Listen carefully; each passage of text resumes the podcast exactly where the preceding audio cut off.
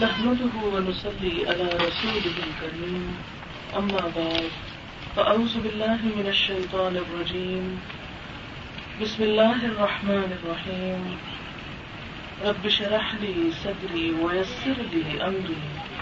واحلل عقدة من لساني يفقهوا قولي. آج کا موضوع جیسا کہ آپ سب کو معلوم ہے خواتین کے حقوق اور فرائض دونوں چیزوں کے بارے میں ہے.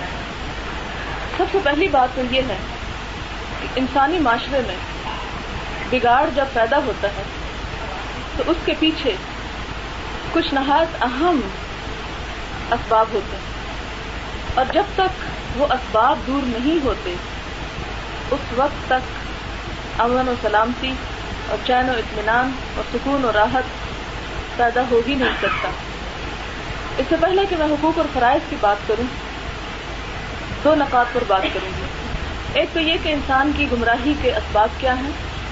اور دوسرا یہ کہ حقوق العباد کی اہمیت کیا ہے کیونکہ آج کا موضوع جو ہے وہ حقوق العباد سے تعلق رکھتا ہے. گمراہی کا پہلا سبب یہ ہے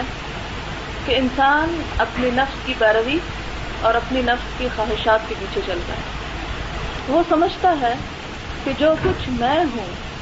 وہ کوئی اور نہیں, سب رعایتیں اور سب آرام اور سکون میرے ہی لیے ہو, میری ہی بات مانی جائے, اور وہ اپنے آپ کو سب سے بڑا سمجھتا ہے. اسی لیے آپ دیکھتے ہیں کہ اللہ سبحانہ و تعالیٰ نے تکبر کو انتہائی ناپسندیدہ قرار دیا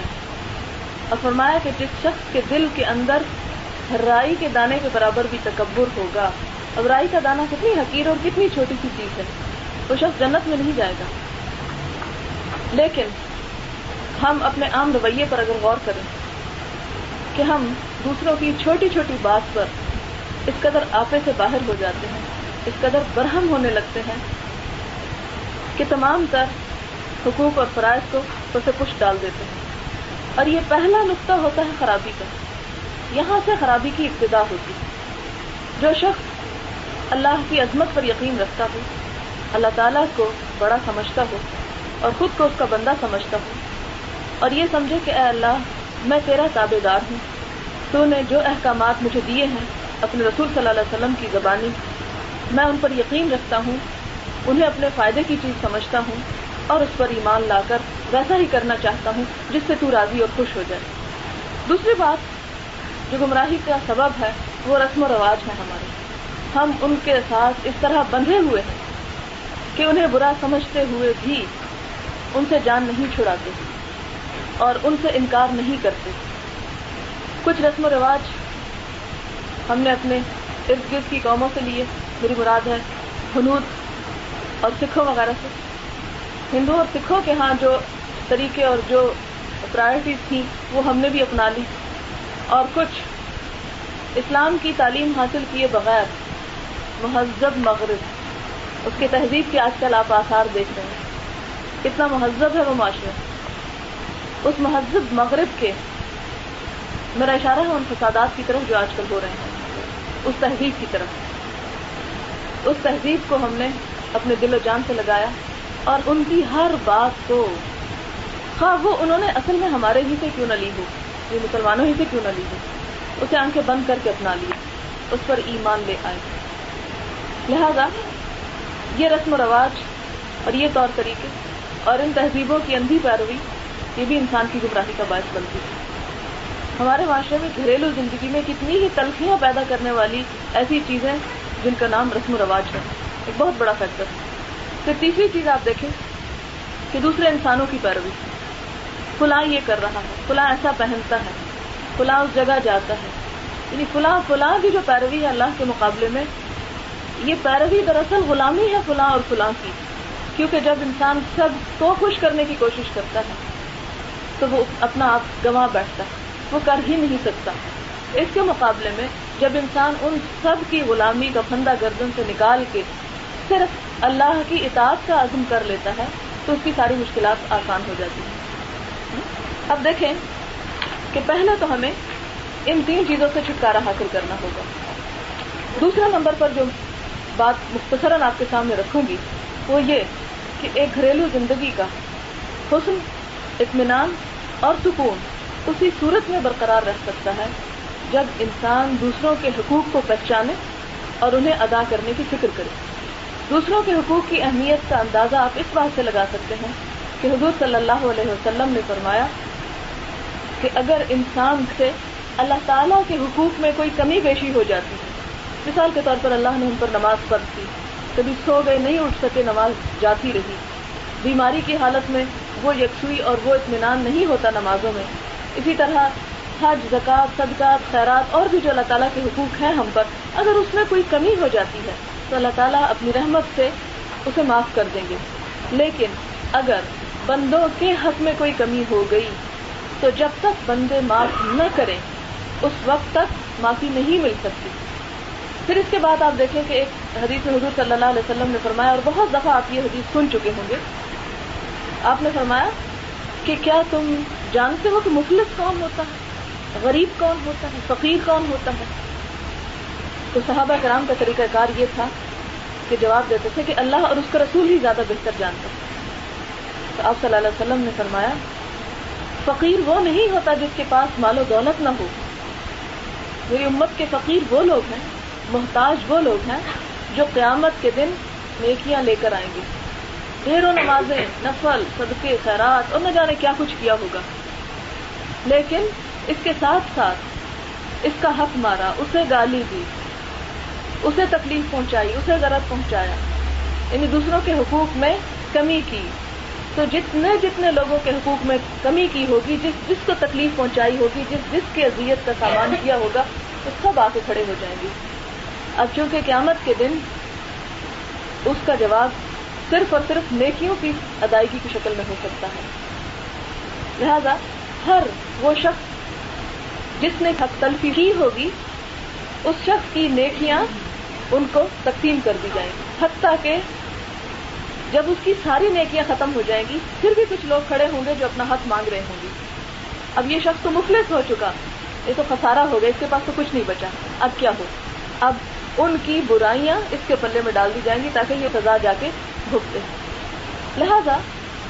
اسلام میں حقوق العباد جو ہیں وہ بے حد اہمیت رکھتے ہیں، اور آپ دیکھتے ہیں کہ حضور صلی اللہ علیہ وسلم نے ایک مسلم کی جو تعریف کی کہ مسلمان کون ہوتا ہے، اس کے بارے میں فرمایا، المسلم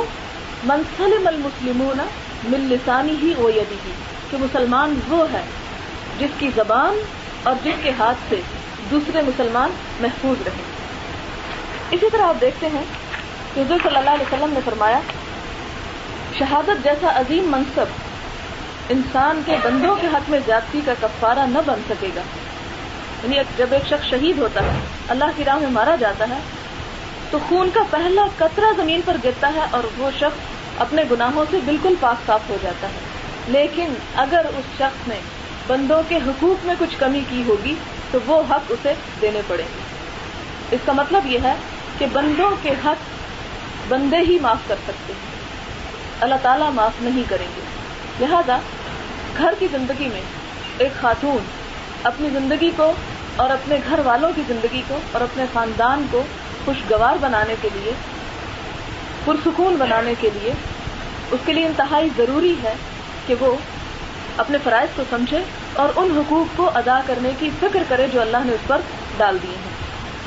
حقوق کی ادائیگی کا آپ اندازہ اس بات سے بھی لگائیں کہ مسلم میں ایک حدیث ہے، حضور صلی اللہ علیہ وسلم نے فرمایا، قیامت کے دن حقداروں کے حقوق ضرور ادا کیے جائیں گے، یہاں تک کہ بے سینگ کی بکری کا سینگ دار بکری سے قصاص لیا ہوگا جس نے بلا وجہ اسے مارا ہوگا۔ ظاہر ہے کہ اگر جانوروں کے ساتھ یہ معاملہ ہے تو پھر انسانوں کے حقوق تو اس سے کہیں زیادہ اہم اور افضل ہیں۔ آخری بات اس سلسلے میں یہ ہے جس کا ہمیں مکلف قرار دیا گیا ہے، وہ یہ کہ حضور صلی اللہ علیہ وسلم نے فرمایا کہ کوئی شخص اس وقت تک مومن نہیں ہو سکتا جب تک وہ دوسروں کے لیے وہی پسند نہ کرے جو وہ اپنی ذات کے لیے پسند کرتا ہے۔ لہذا ہمیں پہلا اور آخری سبق یہ دیا گیا کہ ہم اپنے اندر سے خودغرضی، انا، تکبر اور اپنے آپ کو کچھ سمجھنا، یہ چیزیں جب تک نکال کر اپنے اندر عاجزی اور انکساری اور دوسروں کے حقوق کی ادائیگی کا احساس نہیں پیدا کرتے، اس وقت تک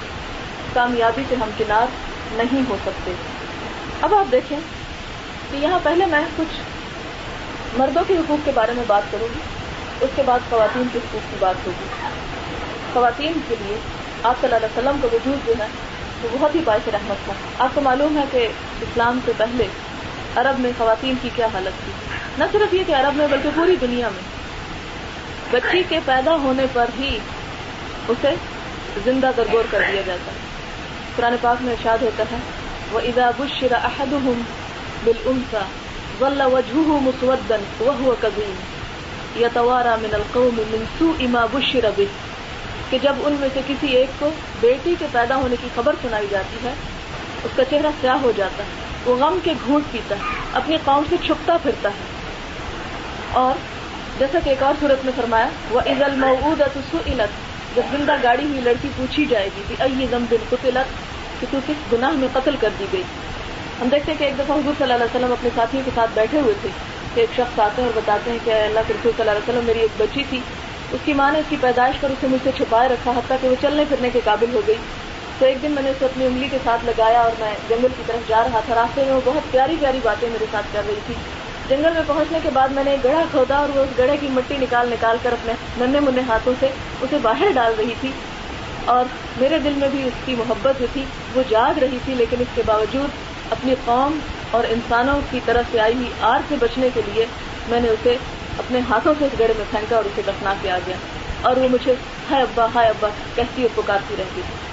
تو جہاں پر انسانیت اپنی گمراہی کی انتہا کو پہنچ چکی تھی وہاں حضور صلی اللہ علیہ وسلم آتے ہیں اور خواتین کو ان کا مقام دلاتے ہیں. نہ صرف یہ کہ انہیں زندگی عطا کرتے ہیں بلکہ اس کے ساتھ ساتھ ان کے حقوق بھی برابری کے دیتے ہیں. دیکھیں کہ قرآن پاک میں بے شمار آیات ایسی ملتی ہیں جہاں پر مسلمان مردوں اور عورتوں کا اکٹھا ذکر ملتا ہے, جہاں پر دونوں کو برابر کا درجہ دیا گیا. یعنی ان میں جو فرق ہے وہ صرف ان کے اندر بایولوجیکل فرق ہے, ان کی تخلیق, ان کی ساخت میں فرق ہے. جہاں تک حقوق کا تعلق ہے وہ ان کے حقوق برابر ہیں. اب دیکھیں ایک جگہ پر اللہ تعالیٰ فرماتے ہیں کہ تم میں سے جو بھی نیک کام کرے گا خواہ وہ مرد ہو یا عورت, ہم اسے ایک پاکیزہ زندگی عطا کریں گے. اسی طرح ایک اور جگہ پر فرمایا کہ جو بھی نیک کام کرتا ہے خواہ وہ مرد ہو یا عورت, اس کا پورا پورا بدلہ دیا جائے گا, پوری پوری اسے جزا دی جائے گی. لہذا جہاں تک جزا کا معاملہ ہے, جہاں تک حقوق کا معاملہ ہے, وہ ان دونوں کو برابر دیے گئے. پھر آپ دیکھیں کہ جہاں پر سزائیں ہیں ان سزاؤں میں بھی دونوں کو برابر کا شریک قرار دیا گیا. جیسے آتک فزانی مرد ہو یا عورت ہو, ان دونوں میں سے ہر ایک کو 100 کوڑے مارے گئے. یہ حدود کی بات ہے, کیوں مارے گئے اور اس کے پیچھے کیا فلسفہ ہے یہ ایک الگ ڈسکشن ہے جو کسی اور موقع پر انشاءاللہ ہوگی. فی الحال بتانے سے مقصود یہ کہ دونوں کے لیے برابر کی بات کی گئی. اب دیکھیں کہ مردوں کو جہاں پر عورتوں کے حقوق کا احساس دلایا گیا ان دونوں کی زندگی کو خوشگوار بنانے کے لیے, اس میں سب سے پہلی بات کیا تھی وَعَاشِرُوهُنَّ بِالْمَعْرُوفِ, کہ عورتوں کے ساتھ بہترین طریقے سے گزارا کرو, بھلے طریقے سے ان کے ساتھ پیش آؤ. اور اس کے بعد فرمایا کہ اگر تمہیں ان کی کوئی بات ناپسند ہے تو تم اس پر درگزر کرو, ہو سکتا ہے کہ اللہ نے اس میں خیر کثیر رکھا ہو. اسی عورت سے جس کی چند باتیں تم اس سے اتفاق نہیں کرتے لیکن اسی سے اللہ تمہیں ایسی اولاد عطا کرے جو تمہارے لیے صدقہ جاریہ ہو, وہی خاتون تمہارے ایمان اور تمہاری نیکیوں اور تمہارے اعمال اور تمہاری رزق میں فراوانی کا باعث ہو. لہذا پہلی نصیحت جو کی گئی وہ یہ تھی کہ حسن سلوک کیا جائے. ایک اور جگہ پر حضور صلی اللہ علیہ وسلم نے فرمایا لوگوں سنو, عورتوں کے ساتھ اچھے سلوک سے پیش آؤ, تمہیں ان کے ساتھ سختی کا برتاؤ کرنے کا کوئی حق نہیں سوائے اس صورت میں جب ان کی طرف سے کھلی ہوئی نافرمانی سامنے آئے, یعنی وہ کسی بات کو مان کر ہی نہ دیں. اگر وہ ایسا کر بیٹھیں تو پھر انہیں اپنی خوابگاہوں میں علیحدہ کر دو, اور انہیں مارو تو ایسا نہ مارنا کہ کوئی شدید چوٹ آئے. اور پھر جب وہ تمہارے کہنے پر چلنے لگیں تو ان کو خواہ مخواہ ستانے کے بہانے نہ ڈھونڈو. دیکھو سنو, تمہارے کچھ حقوق تمہاری بیویوں پر ہیں اور تمہاری بیویوں کے کچھ حقوق تمہارے اوپر ہیں. ان پر تمہارا حق یہ ہے کہ تمہارے بستروں کو ان لوگوں سے نہ روندوائیں جن کو تم ناپسند کرتے ہو, اور تمہارے گھروں میں ان لوگوں کو نہ آنے دیں جن کا آنا تمہیں ناگوار ہو. سنو,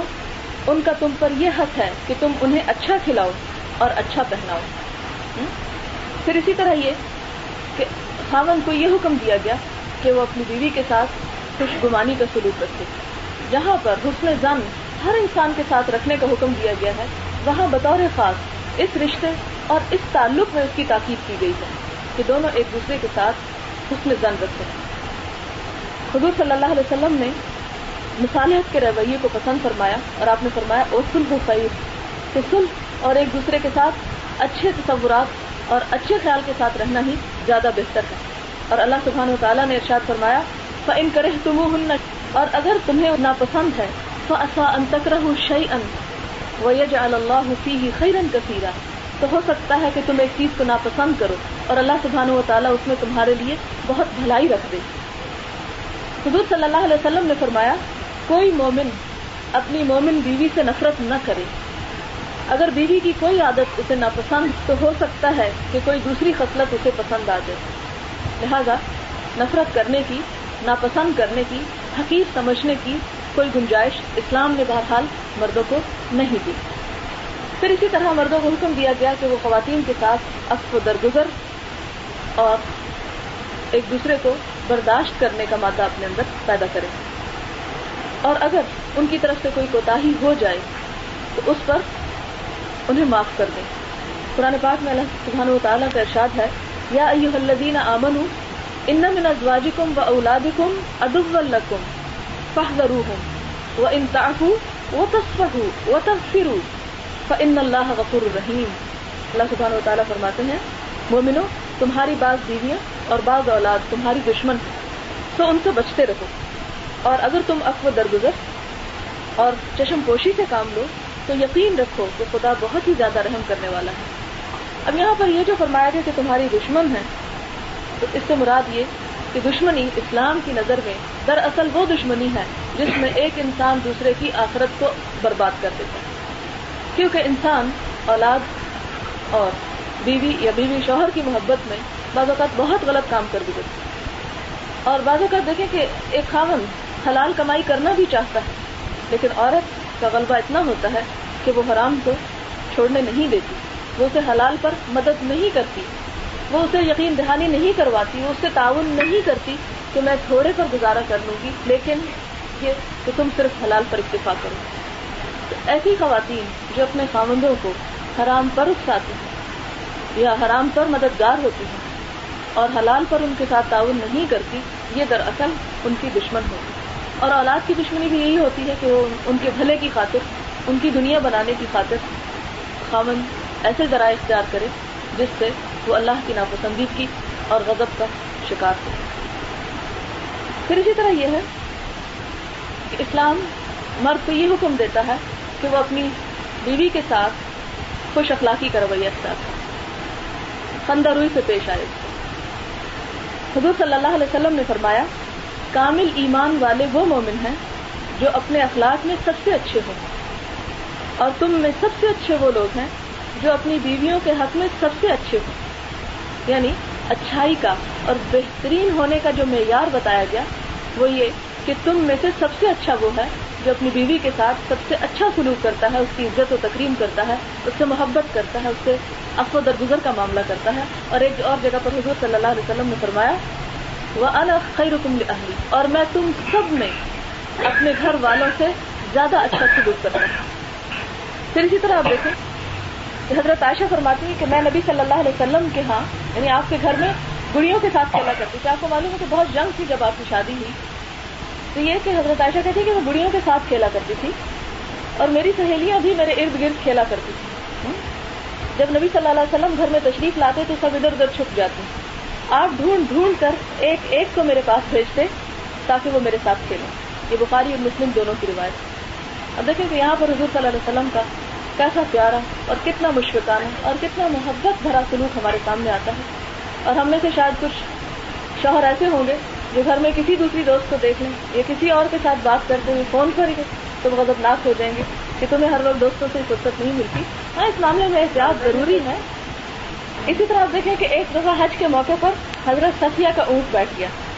اور وہ سب سے پیچھے رہ گئیں. نبی صلی اللہ علیہ وسلم نے دیکھا کہ وہ زاروں قطار رو رہی ہیں. آپ رک گئے اور اپنے دست مبارک سے چادر کا پلو لے کر ان کے آنسو پوچھنے لگے. وہ پوچھتے جاتے تھے اور وہ بے اختیار روتی چلی جاتی تھی. یہ نہیں کہ وہ ڈانٹ رہے تھے میں اچھا تمہیں چپ کرا ہوں تم خاموشی نہیں ہو رہی اب چپ کر جاؤ. نہیں، عام طور پہ ایسا ہوتا ہے کہ کوئی دلاسہ یہ تسلی دیتا ہے تو انسان کی آنکھ اور نکلتے ہیں. تو حضور صلی اللہ علیہ وسلم بڑے تحمل اور بہت اچھے انداز سے ان کی دلجوئی کرتے رہے. پھر اسی طرح یہ کہ کفالت یا ضروریات زندگی کی جو فراہمی ہے یہ مرد کے ذمہ ہے. حضور صلی اللہ علیہ وسلم بھی اس معاملے میں بہت بہترین تلقین کرتے ہیں. آپ صلی اللہ علیہ وسلم نے فرمایا، مسلم کی روایت ہے، 1 دینار وہ ہے جو تم اللہ کی راہ میں خرچ کرتے ہو، 1 دینار وہ ہے جس سے تم کسی غلام کو آزاد کرتے ہو، 1 دینار وہ ہے جو کسی فقیر کو صدقے میں دیتے ہو، 1 دینار وہ ہے جو تم نے اپنے گھر والوں پر صرف کیا. ان میں سب سے زیادہ اجر و ثواب والا دینار وہ ہے جو تم نے اپنے گھر والوں پر خرچ کیا. لیکن اس سے کسی کو یہ غلط فہمی نہ ہو کہ انسان جو کچھ کمائے وہ سارے کا سارا گھر پہ لگا دے، یہ بات بھی نہیں. اس لیے اس سے مراد یہ ہے کہ گھر والوں کی ضرورت کو مقدم رکھا جائے، پہلے ان کی ضروریات پوری کی جائیں اور اس کے بعد جس طرح کہ قرآن پاک میں ارشاد ہوتا ہے يَسْأَلُونَكَ مَاذَا يُنْفِقُونَ، یہ سوال کرتے ہیں کہ کیا خرچ کیا جائے. تو اللہ تعالیٰ کیا جواب دیتے ہیں؟ قُلِ الْعَفْوَ، جو ضرورت سے بچ جائے. تو مراد یہی ہے کہ پہلے گھر والوں کی ضروریات پوری کی جائیں اور اس کے بعد اگر انسان کے پاس اللہ کا دیا ہوا زیادہ ہے تو پھر اس کے بعد رشتہ داروں کا حق آتا ہے، پڑوسیوں کا حق آتا ہے،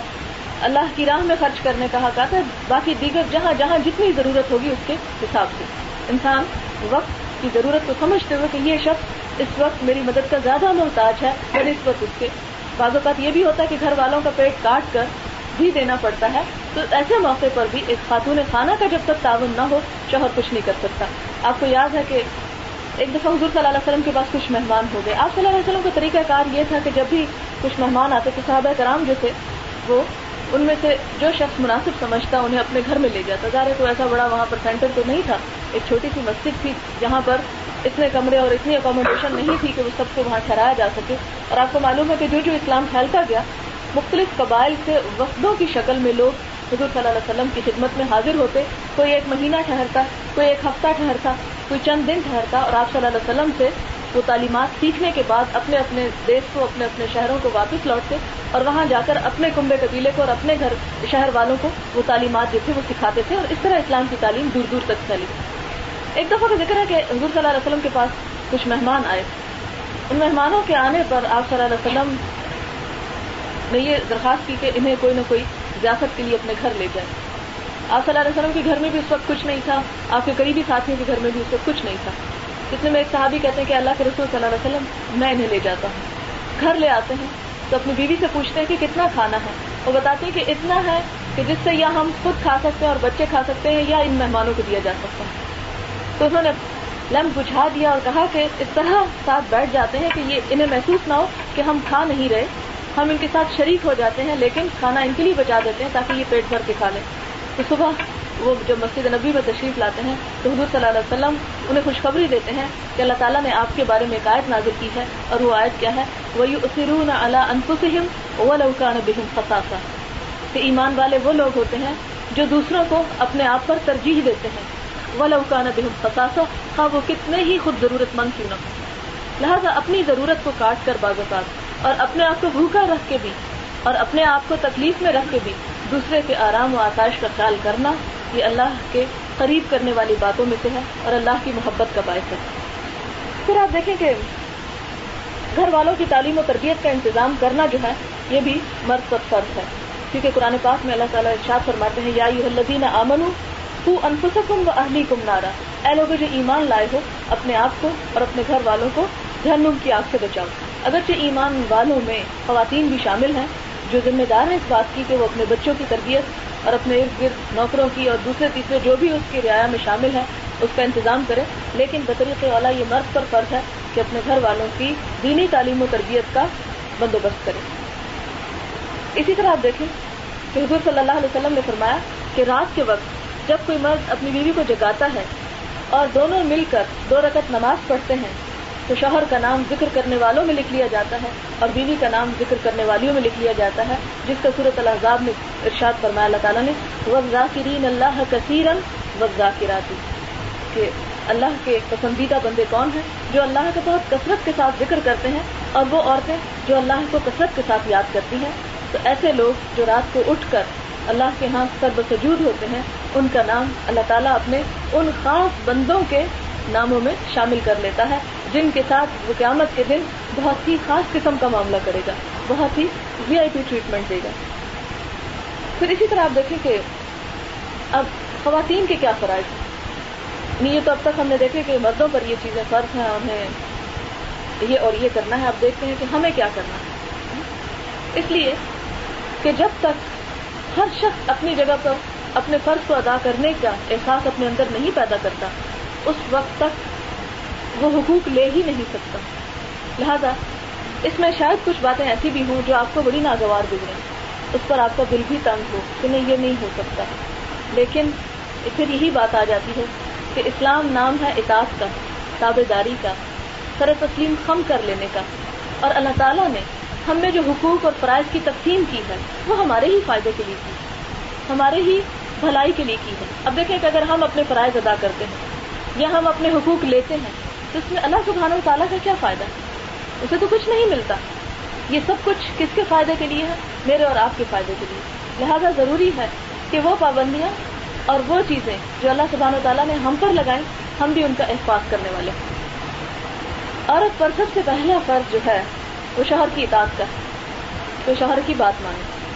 اب اطاعت میں معروف پر اطاعت، نیکی پر اطاعت، شر پر نہیں، اس لیے کہ اللہ سبحانہ و تعالیٰ ایک جگہ پر ارشاد فرماتے ہیں، تعاونوا علی البر والتقوى ولا تعاونوا علی الاثم والعدوان، کہ نیکی اور تقوی کے کاموں میں ایک دوسرے کی مدد کرو، شر، زیادتی اور ظلم پر ایک دوسرے کے مددگار نہ بنو۔ لہذا ایک تو یہ بات ہمیں اپنے ذہن میں رکھنی ہے۔ دوسری بات یہ کہ حضور صلی اللہ علیہ وسلم نے فرمایا کہ لا طاعت المخلوق فی معصیت الخالق، جہاں خالق کی اطاعت ہے وہاں مخلوق کی اطاعت نہیں ہو سکتی، یعنی مخلوق کی بات ماننے میں خالق کی نافرمانی نہیں کی جا سکتی۔ اب یہاں پر دیکھیں کہ اللہ تعالیٰ نے مسلمان عورتوں کی جو صفت بیان فرمائی وہ ہے سب صالحات و قانتات، کہ صالح عورتیں، نیک عورتیں اطاعت گزار ہوتی، تابع دار ہوتی ہیں۔ مثال کے طور پر عورت جاب نہیں کر سکتی اس وقت تک جب تک اس کا شوہر اسے اجازت نہ دے، اور یہ دراصل اجازت والی بات نہیں ہوتی، یہ دوسرے معنوں میں مشاورت ہے۔ کہ اگر ایک شوہر یہ سمجھتا ہے کہ ایک عورت کے باہر جانے سے گھر کا نظام متاثر ہو رہا ہے، بچوں کی تربیت صحیح طور پر نہیں ہو رہی، گھر میں سکون کی بجائے ہر وقت تھکاوٹ کے آثار ہیں چہرے پر، اور گھر کا سارا سکون برباد ہو رہا ہے، تو اس صورت میں اگر عورت وہ نکلتی ہے تو وہ اس کی طرف سے نافرمانی ہوگی، اور اس کا یہ کام جو ہے وہ اللہ کی نظر میں ناپسندیدہ ہوگا۔ پھر اسی طرح عورت پر جو فرض عائد ہوتا ہے وہ یہ ہے کہ اپنی آبرو اور عزت و عصمت کی حفاظت کرے، کیونکہ حضور صلی اللہ علیہ وسلم نے فرمایا عورت جب 5 وقت کی نماز پڑھے، اپنی آبرو کی حفاظت کرے، اپنے شوہر کی فرما بردار رہے، تو جنت کے جس دروازے سے چاہے اندر داخل ہو جائے۔ یعنی عورت کے یہ کام جو ہیں کہیں زیادہ بھاری ہیں ان ساری سرگرمیوں سے جو شوہر باہر سر انجام دیتے رہتے ہیں۔ اسی طرح شوہر کی اجازت اور مرضی کے بغیر دوستوں کو ملنا، حتیٰ کہ اپنے رشتہ داروں کو ملنا جو ہے وہ بھی درست ہے۔ اس میں یہ نہیں کہ شوہر اگر قطع رحمی کا حکم دے رہا ہے تو اس کی تو بہرحال ہمیں اطاعت نہیں کرنی۔ مثال کے طور پر شوہر یہ کہتا ہے کہ اپنے والدین سے ملنا ختم کر دو، یا اپنے بہن بھائیوں سے تعلق کاٹ لے، یا اسی طرح کوئی اور غلط قسم کا مشورہ دیتا ہے، تو وہ اطاعت تو نہیں ہوگی، لیکن اس میں متکبرانہ رویہ بھی نہیں ہوگا۔ بہرحال جہاں اللہ تعالیٰ نے انسان کو خسارے سے بچنے کے لیے 4 صفات بتائیں، وَالْعَصْرِ إِنَّ الْإِنسَانَ لَفِي خُسْرٍ، قسم ہے زمانے کی، انسان خسارے میں ہے جب تک وہ ایمان نہ لے آئے، نیک کام نہ کرے، اور ایک دوسرے کو حق کی تلقین نہ کرے۔ مثال کے طور پر اگر خاوند یہ کہتا ہے کہ تم والدین سے ملنا چھوڑ دو، تو یہ کیا ہے؟ قطع رحمی، اور قطع رحمی جو ہے بہت بڑا گناہ ہے۔ اب ایسے موقع پر عورت کیا کرے گی؟ عورت یہ نہیں کرے گی کہ نافرمانی کر کے زبردستی نکلے اور اسے چڑھائے اور کہے کہ نہیں میں تو ضرور جاؤں گی اور میں ایسا اور ایسا کروں گی، نہیں۔ اس موقع پر عورت پر بھی فرض ہے کہ وہ تواصل بالحق، ایک دوسرے کو حق کی تلقین کرے، شوہر کو آہستہ آہستہ طریقے کے ساتھ یہ سمجھائے کہ اسے قطع رحمی کا حکم نہیں دینا چاہیے. اسی طرح اگر کوئی شوہر یہ چاہتا ہے کہ اس کی بیوی جو ہے وہ ایسا لباس پہنے یا ایسے کام کرے جو اللہ کی نظر میں ناپسندیدہ ہیں، تو ایسے معاملات میں بھی عورت مرد کی بات نہیں مانے گی. لیکن پھر دیکھیے کہ معاملہ جو ہے وہ ضد اور ہٹ دھرمی کا نہیں ہوگا، موافقت کا، مشاورت کا اور ایک دوسرے کے ساتھ تعاون کرتے کرتے آگے بڑھنا ہوگا. پھر اسی طرح یہ ہے کہ عورت پر فرض یہ ہے کہ وہ اپنے خاون کے لیے زیب و زینت کرے، اپنے آپ کو صاف ستھرا رکھے، اپنے آپ کو سجا بنا کر رکھے، اس لیے کہ ایسا کرنا سراسر عبادت ہے. اور ایسا کرنے سے خصوصاً ان خواتین کے خاوند جو اپنی خواتین سے یہ ڈیمانڈ کرتے ہیں کہ وہ ان کے لیے سجے بنیں اور پھر وہ جان بوجھ کر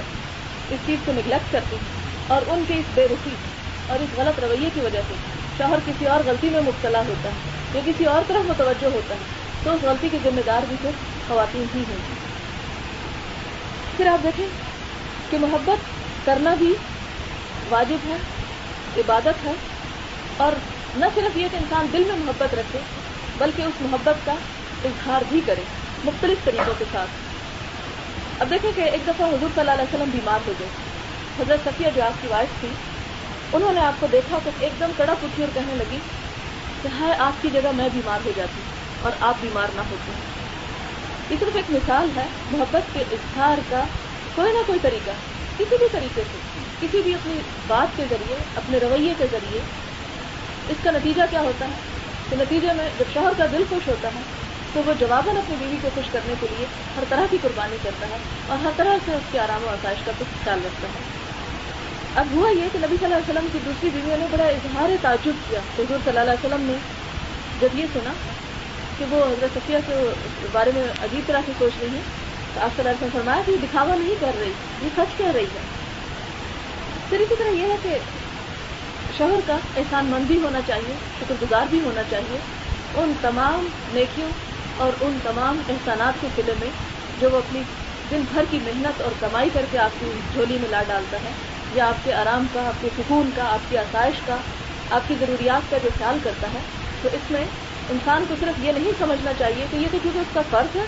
اس لیے ہم پر کون سا احسان ہے. نہیں، اس کی محنت آپ کے لیے بہرحال احسان کا درجہ رکھتی ہے. حضور صلی اللہ علیہ وسلم نے فرمایا قیامت کے دن اللہ تعالیٰ اس عورت کی طرف نظر اٹھا کر بھی نہیں دیکھیں گے جو شوہر کی ناشکر گزار ہوگی. اور ناشکری کیا ہوتی ہے کہ حضور صلی اللہ علیہ وسلم نے فرمایا کہ ایک عورت اپنے ماں باپ کے گھر میں دنوں بیٹھی رہتی ہے، پھر اللہ اس کو شوہر عطا فرماتا ہے، پھر اسے اولاد سے نوازتا ہے، اور ان تمام احسانات کے باوجود اگر کسی بات پر وہ شوہر سے خفا ہوتی ہے تو کہہ اٹھتی ہے میں نے تمہاری طرف سے کبھی کوئی بھلائی نہیں دیکھی. یہ جملہ ادا کرنا جو ہے یہ سراسر ناشکری ہے. اسی طرح یہ ہے کہ خاوند کی خدمت کرنا جو ہے اگر جو عورت پر فرض نہیں ہے، یہ ایک بات یاد رکھیے کہ فرض نہیں ہے لیکن بہت باعث اجر ہے. مثال کے طور پر کھانا پکانا، کپڑے دھونا، گھر کے کام کاج عورت پر فرض نہیں. اگر کوئی خاتون یہ کام نہیں کرتی تو قانون اس سے، اس خاوند کو یہ حق نہیں دلوا سکتا. اسلامی قانون عورت کو مجبور نہیں کرتا کہ وہ ضرور یہ کام کرے. لیکن اگر کوئی خاتون یہ سب کچھ کرتی ہے تو یہ سراسر اس کی طرف سے احسان ہے اور اس پر وہ برابر اجر کی مستحق ہوگی. اب دیکھیں کہ نہ صرف یہ کہ گھر کے کام کاج، بلکہ حضرت عائشہ اپنے ہاتھ سے حضور صلی اللہ علیہ وسلم کے کپڑے دھوتی، آپ صلی اللہ علیہ وسلم کے سر میں تیل لگاتی، آپ کا کنگھا کرتی، خوشبو لگاتی، اور یہی حال دوسری صحابی خواتین کا بھی تھا. اب اس میں صرف یہ نہیں کہ عورت ہی ہمیشہ احسان کا رویہ رکھے بلکہ مرد پر بھی بطریق اولا یہ فرض قرار دیا گیا، بلکہ قرآن پاک میں حکم دیا گیا کہ وَعَاشِرُوهُنَّ بِالْمَعْرُوفِ، ان سے اچھے طریقے سے معاملہ کرو اور بہت بہترین طریقے سے ان کے ساتھ گزر بسر کرو. اور اس میں وہ تمام چیزیں آ سکتی ہیں جو تعلقات کو آپس میں خوشگوار بناتی ہیں. عام طور پر ہم سمجھتے ہیں کہ تحفے تحائف جو ہیں یہ بالکل باہر کے لوگوں کے لیے، حالانکہ شوہر اور بیوی میں حضور صلی اللہ علیہ وسلم نے محبت کو بڑھانے کا جو طریقہ بتایا وہ یہ کہ تحادو تحابو، ایک دوسرے کو ہدیہ دیا کرو تو اس سے آپس میں محبت بڑھتی ہے. تو وہ ہدیہ شوہر کے لیے بھی ہو سکتا ہے اور شوہر کا بیوی کے لیے بھی ہو سکتا ہے. اسی طرح یہ کہ عورت پر ایک اور فرض یہ عائد ہوتا ہے کہ شوہر کے گھر، مال اور جو وہ تمام چیزیں اس کی حفاظت میں یا اس کی ذمہ داری میں دیتا ہے ان کی پوری طرح حفاظت کرے۔ یہ نہیں کہ اگر شوہر نہیں ہے تو پنکھے چل رہے ہیں، گھر کے پانی بہہ رہا ہے اور اسی طرح ضائع ہو رہا ہے تو ہوتا رہے اور انسان کسی چیز کی کیئر نہ کرے۔ نہیں، یہ سب کچھ کیا ہے، امانت ہے، نہ صرف یہ کہ شوہر کی، قوم کی، بلکہ اللہ تعالیٰ کی طرف سے یہ تمام نعمتیں جو ہیں یہ استعمال کے لیے تو ضرور ہیں لیکن ضائع کرنے کے لیے نہیں ہیں۔ حضور صلی اللہ علیہ وسلم نے قریش کی عورتوں کی تعریف کرتے ہوئے فرمایا، قریش کی عورتیں کیا ہی خوب عورتیں ہیں، بچوں پر نہایت مہربان ہیں اور شوہر کے گھر بار کی انتہائی حفاظت کرنے والی ہے۔ حضور صلی اللہ علیہ وسلم نے نیک بیوی کی خوبیاں بیان کرتے ہوئے فرمایا، مومن کے لیے خوف خدا کے بعد سب سے زیادہ مفید اور باعث خیر نعمت نیک بیوی ہے۔ اور نیک بیوی کون ہوتی ہے؟ جب خامند اسے کسی کام کے لیے کہے تو وہ خوش دلی کے ساتھ اس کام کو سر انجام دے، جب وہ اس پر نگاہ ڈالے تو عورت اسے خوش کر دے، یعنی ظاہری سج دھج یا بناوٹ جو ہے وہ اس طرح کی بنا کر رکھے جو شوہر کو پسند آئے، یعنی شوہر اسے دیکھے تو خوش ہو۔ اور جب بیوی کے بھروسے پر کسی سے کوئی عہد کر بیٹھے یا قسم کھا بیٹھے تو وہ اس کی قسم اور اس عہد کو پورا کر دے، وہ یہ نہ کہے کہ مجھ سے پوچھا تھا، مجھ سے پوچھے بغیر ہی اپائنٹمنٹ کر کے آگے، بس میں نہیں جا سکتی، میں نہیں یہ کر سکتی۔ نہیں، اگر وہ کسی جائز بات میں اس پہ بھروسہ کرتے ہوئے کہ نہیں میری بیوی بہت اچھی ہے، وہ میری بات مان لیتی ہے اور کسی سے کوئی بھی پرامس کر لیتا ہے، تو ایک اچھی عورت کی صفت یہ ہے کہ اس عہد کو اسے پورا کرنے میں مدد دے۔ پھر اسی طرح یہ کہ جب وہ کہیں چلا جائے تو وہ اس کے پیچھے اپنی عزت و آبرو کی حفاظت کرے، اور شوہر کے مال و اسباب کی نگرانی میں شوہر کی خیر خواہ اور وفادار رہے، یعنی اسے ضائع نہ کرے۔ اسی طرح یہ ہے کہ جیسے کہ پہلے بھی زیب و زینت کا ذکر ہوا، آخر میں پھر میں صفائی اور سلیقہ کے بارے میں تھوڑی سی بات کرتی ہوں کہ عام طور پر ہم لوگوں کا تصور یہ ہے کہ تقویٰ یہ کہ انسان گندہ رہے، گھر الجھا ہوا ہے، گندہ ہے، برتن بکھرے ہوئے ہیں، گرد جمی ہوئی ہے ہر جگہ پر، اور اس چیز کو انسان سمجھے کہ تقویٰ ہے، یہ نیکی ہے۔ اسلام میں ایسے کسی تقویٰ کا ذکر کہیں نہیں ملتا۔ ایک عورت پر نہ صرف یہ ذمہ داری عائد ہوتی ہے کہ وہ اپنے آپ کو سجا بنا کر رکھے بلکہ اپنے گھر کا بھی صحیح طور پر سلیقہ اور انتظام کرتی رہے۔ تو حقیقت یہ ہے کہ جو کچھ بھی وہ کرتی ہے اپنی حدود اور اپنے اوقات کو سامنے رکھ کر، اپنے وسائل کو سامنے رکھ کر، یہ تمام طرح اس کے لیے عبادت ہے۔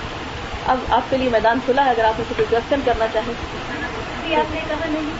کہ عورتوں پہ گھر کا کام پڑ گیا، جی وہ تو گدی پہ چڑھ کے بیٹھ جائیں گے، وہ کیوں کریں گے جب اللہ کی طرف سے کوئی ان پہ پابندی نہیں؟ لیکن میاں بیچارہ کو ان کا دہل بن کے کما کے لائے، بیوی آگے سے کچھ بھی نہ کرے، یہ کیسا ذمہ داری ہوتا ہے؟ آپ نے اچھا سوال کیا ہے کہ پھر عورت کس لیے ہے؟ اگر اس کے اوپر کام کرنا فرض نہیں تو بات یہاں پر فرض کی ہو رہی ہے، ٹھیک ہے؟ کہ ایک چیز ہوتی ہے فرض اور ایک ہوتا ہے احسان۔ اب یہ ہے کہ جب ہی گھر بنتا ہے تو وہ دونوں طرف کی برابر کوششوں سے ہی بن سکتا ہے۔ اب ایک عورت اگر بیمار ہے یا وہ نہیں کر پاتی یا اس کی کوئی بھی اور مجبوری ہے، اس کے بچے اس طرح چھوٹے ہیں، اس کے اوپر ذمہ داری ہے، تو ایسی صورت میں اگر کوئی شوہر اس بات پر ناراض ہوتا ہے یا اس بات پر اسے اپنے سے الگ کرنا چاہتا ہے یا اس بات پر اس سے خفا ہے کہ تم گھر کے کام نہیں کرتی ہو، تو وہ اس سے کسی بھی قانون یا کسی بھی زبردستی سے اس سے نہیں لے سکتا۔ خاوند کا یہ بھی فرض ہے کہ وہ اسے نوکر چاکر بھی فراہم کرے، لیکن جو شوہر نہیں کر سکتا فراہم، اس صورت میں بیوی پر تعاون جو ہے وہ عائد ہوتا ہے، اسے کرنا ہے۔ اور اس میں دیکھیں کہ اب جیسے کہ پہلے بھی آپ کے ساتھ یہ بات ہوئی کہ ایک عورت جب گھر کا کھانا پکاتی ہے تو وہ یہ سمجھے کہ وہ جنت میں جانے والے کاموں میں سے ایک کام کر رہی ہے، کیونکہ حضور صلی اللہ علیہ وسلم نے فرمایا کہ جو بھوکے کو کھانا کھلاتا ہے وہ جنت کی راہیں ہموار کرتا ہے۔ گھر میں بچے ہیں، شوہر ہے، رشتہ دار ہیں، وہ تمام کے تمام بھوکے گھر آتے ہیں دفتروں سے یا کاموں سے واپس لوٹتے ہیں، اور گھر میں خاتون کے لیے میں تو پکا نہیں سکتی یا میں نہیں پکاتی، تو اس صورت میں ایک ہوتی قانون کی پکڑ، قانون اسے نہیں پکڑ سکتا، لیکن اگر وہ کرتی ہے یہ کام تو وہ اپنے لیے آخرت سمیٹ رہی ہے۔ عورت پر کیا فرض ہے؟ عورت پر جو فرض ہے وہ یہ کہ وہ خاوند کی اطاعت کرے، اگر وہ نہیں کرتی تو اس بنیاد پر وہ اس سے ناراض ہو سکتا ہے، اور یہ اطاعت جو ہے یہ صرف عام زندگی کے کاموں میں نہیں، بلکہ خاوند اگر اسے اپنی ضرورت کے لیے بلاتا ہے، یعنی اپنے بستر پر اس کو بلاتا ہے، عورت جو ہے وہ انکار کرتی ہے، حضور صلی اللہ علیہ وسلم نے فرمایا، یعنی بخاری کی روایت ہے کہ اگر خاوند ناخوش ہو کر اور خفا ہو کر اس سے سو جاتا ہے تو تمام رات فرشتے جو ہیں اس عورت پر لعنت کرتے رہتے. دوسری طرف خاوند کو بھی یہ حکم دیا گیا کہ وہ عورت کی بیماری، اس کی صحت، اس کی مصروفیت اور ان چیزوں کا احترام کرے. یہ صورت کیوں پیدا ہوتی ہے؟ عورت عام طور پر انکار کے ذریعے کچھ مطالبات اپنے منواتی، مجھے یہ چاہیے، یہ بات ہوگی تو یہ ہوگا، فلاں کام ہوگا تو یہ اس کو مشروط نہ کریں. پڑھی ہے کہ حضور نے فرمایا کہ جس عورت کے ہاتھ کام کرنے کو خراب ہو تو جنت میں، ہاں بالکل، یعنی وہ اس سے ظاہر ہوتا ہے کہ وہ جنت میں جائے گی. جیسے کہ میں نے کہا کہ کھانا پکانے والی عورت جنت کی راہیں ہموار کر رہی ہے، وہ ٹھیک ہے، لیکن قانونی طور پر جبرن نہیں کروا سکتا. ایک عورت ہے، بیمار ہے بیچاری، وہ حامل ہے. آپ دیکھیں کہ عورت پر کیسی کیسی کیفیات گزرتی ہیں. حمل کے دوران کچھ عورتیں ایسی ہیں کہ جو 9 مہینے چارپائی پہ پڑی رہتی ہیں. اب اگر اس پر اللہ تعالیٰ فرض کر دیتا اور وہ نہ کرتی تو اس صورت میں وہ گناہ گار ہوتی. اسی طرح یہ ہے کہ پیدائش کے بعد اس پر کیسی حالت آتی ہے. اس صورت میں اگر اس کے شوہر یا کوئی اور مطالبہ کرتا ہے اس سے اور وہ نہیں کرتی تو وہ بھی اس پر گناہ ہوتا. اسی طرح یہ ہے کہ بعض اوقات اس کے بچے چھوٹے ہیں اور شوہر جو ہے وہ نوکر فراہم کر سکتا ہے لیکن جان بوجھ کے وہ پیسہ نہیں لگانا چاہتا، بیوی کو آرام نہیں پہنچانا چاہتا، تو ایسی صورت میں شوہر گناہ گار ہوگا. عورت پر فرض نہیں، لیکن حضور صلی اللہ علیہ وسلم فرمایا کہ وہ عورت میرے قریب ترین ہوگی جو گھر کے کام کاج میں میلی کچیلی ہو جائے یا تھکاوٹ اس پر آ جائے تو یہ اس کے اجر میں اضافے کا باعث ہے، لیکن اس پر فرض نہیں جیسے نماز فرض ہے یا خامن کی اطاعت کرنا جو ہے وہ فرض ہے. خامن کی اطاعت فرض ہے، جی جی. تو اگر جیسے یہ کہہ رہی ہے، اگر وہ ماں باپ کے ساتھ نہیں رہنا چاہتی، لیکن خامن کہتا ہے کہ بھائی رہو میرے ماں باپ کو، اب یہ تو اس کا جائز حق ہے کہ وہ الگ رہی، اور اگر خاوند کہتا ہے نہیں تمہیں میرے ماں باپ کے ساتھ رہنا تو پھر اس کی اطاعت پر دوں. نہیں نہیں، یہ اطاعت جو ہے، دیکھیے کہ اطاعت کے بارے میں شروع میں نے کہا تھا کہ وہ اطاعت وہاں پر جو اللہ تعالیٰ کی اطاعت سے مطابقت رکھتی ہو. اب اگر عورت یہ ڈیمانڈ کرتی ہے تو اس کی یہ ڈیمانڈ جو ہے وہ اس کا جائز حق ہے جس سے اللہ تعالیٰ نے اسے نہیں روکا. ٹھیک ہے، اب مثال کے طور پر دیکھیں کہ اگر جو عورت اپنے شوہر سے محبت کرتی ہوگی اور شوہر کو جہنم میں جانے سے بچانا چاہتی ہوگی وہ اپنے شوہر کے ساتھ تعاون ضرور کرے گی. کئی صورتیں ایسی ہوتی ہیں کہ جس میں والدین اولاد کی مدد کی محتاج ہیں. سب سے بڑا حق جو ہے وہ والدین کا ہے، جیسے کہ قرآن پاک میں اللہ تعالیٰ کا ارشاد ہے وَبِالْوَالِدَيْنِ احسانہ، یعنی اللہ تعالیٰ کے ساتھ شرک کے گناہ کے بعد سب سے بڑا گناہ والدین کی نافرمانی ہے. شادی کے بعد عورت تو اس سے مبرہ ہو جاتی ہے، حق ہے، بالکل حق ہے ان کا، یہ اس کا اپنا حق ہے بیوی کا کہ وہ ڈیمانڈ کرے، لیکن اس کے اوپر خاوند جو ہے وہ پھر پس جاتا ہے. اس پر اللہ تعالیٰ نے وہ بھی ذمہ داری ڈالی کہ اپنے والدین کا حق بھی ادا کرے اور اس پر یہ بھی ذمہ داری ہے کہ وہ اپنی بیوی کا حق بھی ادا کرے. اب جو بیوی اپنے خاوند کی واقعی مخلص ہے، خیر خواہ ہے، تو وہ اپنے خاوند کے ساتھ تعاون کرے گی، قربانی کر کے بھی تعاون کرے گی کہ کوئی بات نہیں، تمہارے والدین بوڑھے ہیں، تم پہ اللہ نے فرض کیا کہ تم ان کی خدمت کرو، تم پر اللہ نے فرض کیا ہے کہ تم ان کی اطاعت کرو. نہیں، بہو پہ کوئی فرض نہیں، اسلام کی روح سے بہو پر کوئی فرض نہیں ہے، وہ اس کے بیٹے پر ہی فرض ہے. لیکن دیکھیں کہ فرض کی حد تک تو بیٹے پر تو فرض ہے، اسے تو دونوں فرض ادا کرنے ہیں. یہ پھر عورت ہی کے اوپر آتا ہے کہ وہ خاوند کے ساتھ تعاون کرے، اور عورت پر یہ فرض عائد ہوتا ہے کہ وہ نیکی کے کاموں میں تعاون علی البر والتقوی. اللہ تعالیٰ ہم سے ہی تو ڈیمانڈ کر رہا ہے کہ نیکی اور تقوی میں دوسروں کی مدد کرو. اب ایک بیٹا جو ہے وہ اپنے والدین کی اطاعت کرنا چاہتا ہے، ان کے حقوق پورے کرنا چاہتا ہے، ان کی مدد کرنا چاہتا ہے، مالی بعض اوقات والدین کو پورے کا پورا سپورٹ کرنا ہے اس کو. اب بیوی کہہ کہ نہیں تم کچھ نہیں دے سکتے، تو یہ قطع رحمی کا وہ حکم دے رہی ہے جس کے لیے وہ سخت گناہ گار ہوگی اللہ کے سامنے. وہ یہ چاہے کہ ساری کی ساری تنخواہ مجھے دے دو اور والدین بھوکے مرتے رہیں، یا یہ کہ وہ دوسروں کے آگے ہاتھ پھیلائیں، تو اس صورت میں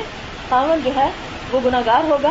اور وہ بر الوالدین یعنی والدین کے ساتھ جو نیکی کا حکم دیا گیا ہے وہ پورا نہیں کر سکے گا تو اس میں وہ خسارہ پائے گا. بعض اوقات ایسی صورت ہوتی ہے کہ والدین کے پاس اپنا ٹھیک ٹھاک گھر بار بھی ہے، ان کے پاس دوسرے بچے بھی ہیں اطاعت کرنے والے، ان کے کام کرنے والے، ان کی خدمت کرنے والے. تو ایسی صورت میں اگر سسرال جو ہے وہ صرف ایک بہو کو تنگ کرنے کی نیت سے اور صرف اسے ستانے کی نیت سے چاہتے ہیں کہ وہ کہیں اور نہ رہے، وہ یہیں پر رہے، تو یہ ان کی بات جو ہے پھر غلط ہو جائے گی، وہ کسی صورت میں بھی جائز نہیں ہے. کیونکہ والدین پر اولاد کی کفالت اور تربیت کی ذمہ داری ہے، اولاد پر ضرورت کے تحت ہے، کیسے نہیں؟ کیا پیرنٹس کے پاس جائیداد ہو سب کچھ ہو اس کے باوجود اگر والدین کہیں کہ مال ہمیں دیں تو پھر کیا ہے اس میں؟ پھر آپ دیکھیں کہ شوہر جو ہے اس کے ہاتھ میں پیسے ہیں، ایک طرف اس کا اپنا گھر ہے اور ایک طرف والدین ہیں، اب یہ ڈیسائیڈ وہ کرے گا کہ ان میں سے زیادہ ضرورت مند کون ہے، یہ یا یہ، تو جہاں وہ سمجھے کہ یہ زیادہ ضرورت مند ہے تو ان کی ضرورت پوری کرے گا، کیونکہ حضور صلی اللہ علیہ وسلم فرمایا کہ وہ دینار جو تم اپنے ان پر جن کی کفالت تم پر فرض ہے ان پہ جب خرچ کرو گے تو وہ سب سے زیادہ افضل ہے۔ اس صورت میں اگر اس کے بیوی بچوں کی تعلیم اور ان کی تربیت اور ان کے آرام و آسائش میں خلل آ رہا ہے اور وہ سب آرام و آسائش رکھتے ہوئے صرف ستانے کی خاطر ڈیمانڈ کر رہے ہیں تو وہ چیز غلط ہوگی۔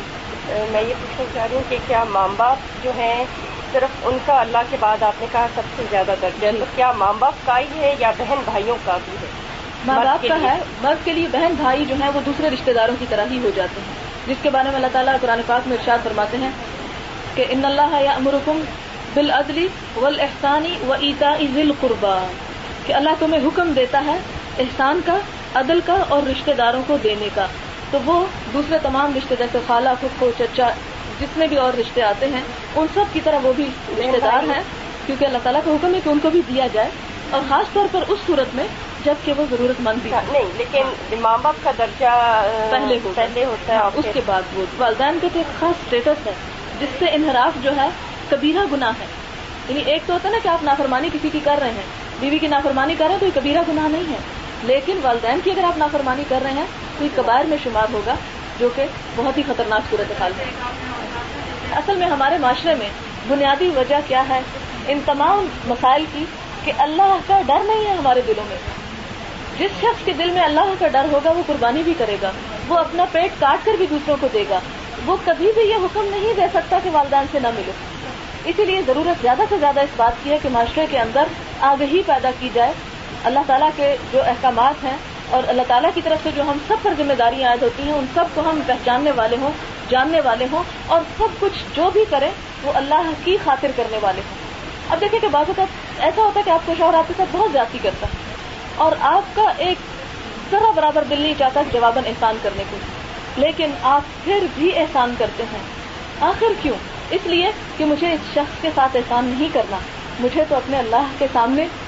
اچھا بننا ہے اور مجھے اس کی محبت چاہیے، اور اس کی محبت میں